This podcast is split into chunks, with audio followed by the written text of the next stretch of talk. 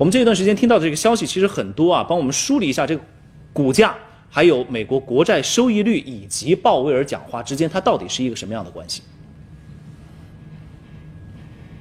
好的，周莹，那现在呢，美国的股市呢，正好是刚刚开盘啊。其实我刚才一直在在盯着呢，这个股市，包括盘前的期指的这个变化。我们看到呢，刚开盘以后呢，道指和标准普尔五百指数呢是进一步的出现下跌，不不过跌幅呢都在这个百分之零点三左右啊。另外的话，纳指呢是倒是有所反弹呐，这个反弹幅度呢是在百分之零点三七。现在呢，那现在从盘前其实一度呢期指呢都是在上涨的，那到开盘以后呢又开始出现下滑。其实呢和最近一段时间啊影响股市的因素呢，其实就。是一个，就最大的一个牵引的因素呢，就是这个刚才你说到的美国十年期国债的一个收益率啊。那这个数据呢，之所以非常的重要，是因为它牵动了或者说表现出来了这些投资者呢在风险方面的一些喜好。比如说呢，刚才说到在星期四的时候呢，一度呢就是呢我们看到美国十年期国债的收益率呢是冲向了百分之一点七五啊，那直接就造成了对于呢一系列的高风险资产的一个打击。嗯。那特别啊，是这些科技股呢受压呢是最为明显的。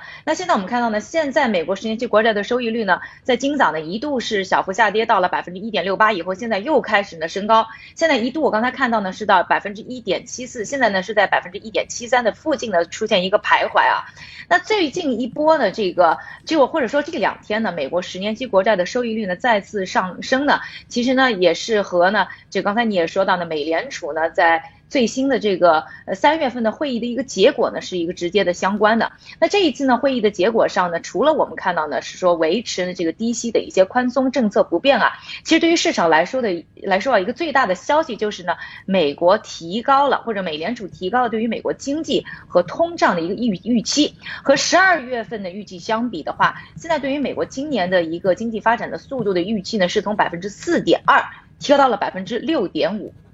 一方面呢，这个上涨的幅度很高啊。另外要注意，这个百分之六点五呢，是一九八四年以来的一个最高水平。另外呢，就是看到呢，对于呢通胀的一个预计呢，是从原来的百分之一点八，是提高了百分之二点二。特别要说一下，就是这个百分之二点二呢，是高于美联储呢一贯的一个百分之二的一个目标的。也就是说呢，为了刺激这个经济发展啊，其实美联储呢短期对于通胀的容忍度呢就变得呢非常的高。而要知道呢，这个美国十年期国债的收益率其实更多反映的不是一个短期利息，而是一个长期的一个呃这个利息的一个预计。所以就看到呢，明显的就刺激了这个数据呢出现上涨。那跟随呢，我们也是看到呢，整体的对于呢这个市场呢也就产生了。影响。那摩根大通的一个呢利息的策略师呢，Jay Barry 呢跟随会议呢就表示啊，在未来可以看到呢，美国十年期国债的通呃国债收益率其实还有呢更多的空间呢会出现上涨，所以势必可能会对于呢美股当中，尤其是科技股呢还会产生的新的一些压力。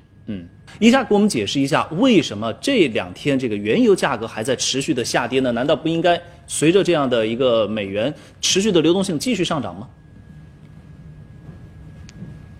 嗯，好的，我们先来关注一下现在正在交易的国际油价的一个走势啊。在今早的时候呢，其实美国轻质油呢短期呢是有一个上涨的，不过现在呢又开始出现下滑。但是呢，这个下滑的幅度呢，从刚才的一个超过百分之一的一个水平呢，现在是控制在百分之零点二左右。也就是说呢，现在国际油价其实是在连续第六个交易日出现下降了。在星期四的时候呢，我们看到呢这个油价呢是出现了比较明显的一个大幅度的下跌啊。但是这个连续的这个下滑呢，呃，我们看到呢，除了有受到像美国一些库存数据啊，或者说这个开采的数据呢较好之外啊，其实最主要的一个原因呢，呃，我认为呢，就是在这个需求方面呢有了一些新的变化。这个新的变化呢，主要是集中在欧洲的。那在欧洲呢，我们看到在本周呢，呃，一个新的变化呢，就是呢是针对这个新冠疫苗的安全性呢，很多国家呢是提出了质疑。虽然现在呢，这个欧洲的药管局呢也是给出了这个安全性的一些肯定的一个结论啊，而且呢，德国呀等等国家也开始。恢复呢接种了，